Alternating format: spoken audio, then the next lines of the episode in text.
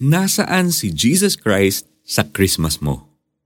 Tignan ninyo, maglilihi ang isang birhen at magsisilang ng isang sanggol na lalaki at tatawagin itong Emmanuel. Ang kahulugan nito'y kasama natin ang Diyos. Matthew 1.23 Christmas ang longest and most celebrated season sa Pilipinas. Pagpasok ng September, Puno na ng Christmas displays ang malls at maririnig na si Jose Marichan.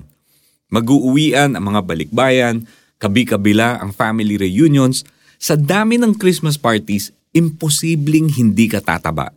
Sa dami ng reregaluhan, butas ang bulsa mo. Magkahalong saya at stress ang Christmas para sa maraming Pilipino. Sa sobrang busy at ingay ng Pasko dito, madaling malimutan ang totoong kwento at mensahe ng Pasko. Nag-evolve na ang Paskong Pinoy into a long fiesta centered on family, friends, food, and gifts. Sobrang layo na ng Christmas celebration natin sa true spirit ng kauna-unahang Christmas. As we celebrate Christmas, balikan natin ang totoong kwento at diwa nito.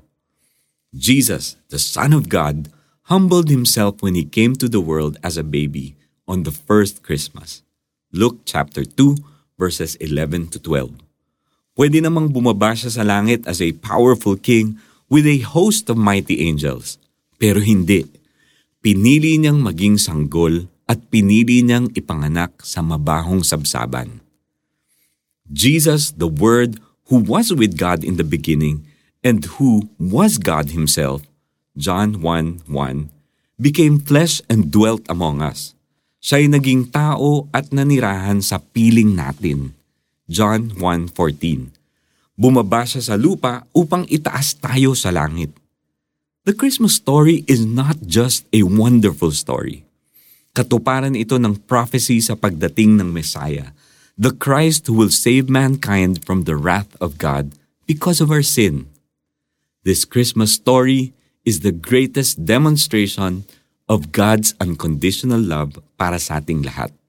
John 3.16 Kaibigan, malinaw ba sa iyo ang katotohanan ito sa gitna ng pagdiriwang mo ngayon ng Pasko?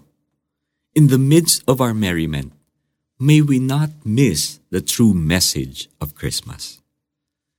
Sinasamba kita, O Emmanuel. You came to be the Savior of the world and may all receive you as Savior of their life. Amen. Para sa ating application, mag-spend ng extended time with the Lord this week. Meditate on the Christmas story sa Luke chapter 2 verses 1 to 20. Share the good news of Christmas by sharing the meme on this page. Tignan ninyo, maglilihi ang isang birhen at magsisilang ng isang sanggol na lalaki at tatawagin itong Emmanuel. Ang kahulugan nito'y kasama natin ang Diyos. Matthew 1.23 This is Iko Gonzalez, wishing everyone a very Merry Christmas and a Jesus-filled New Year.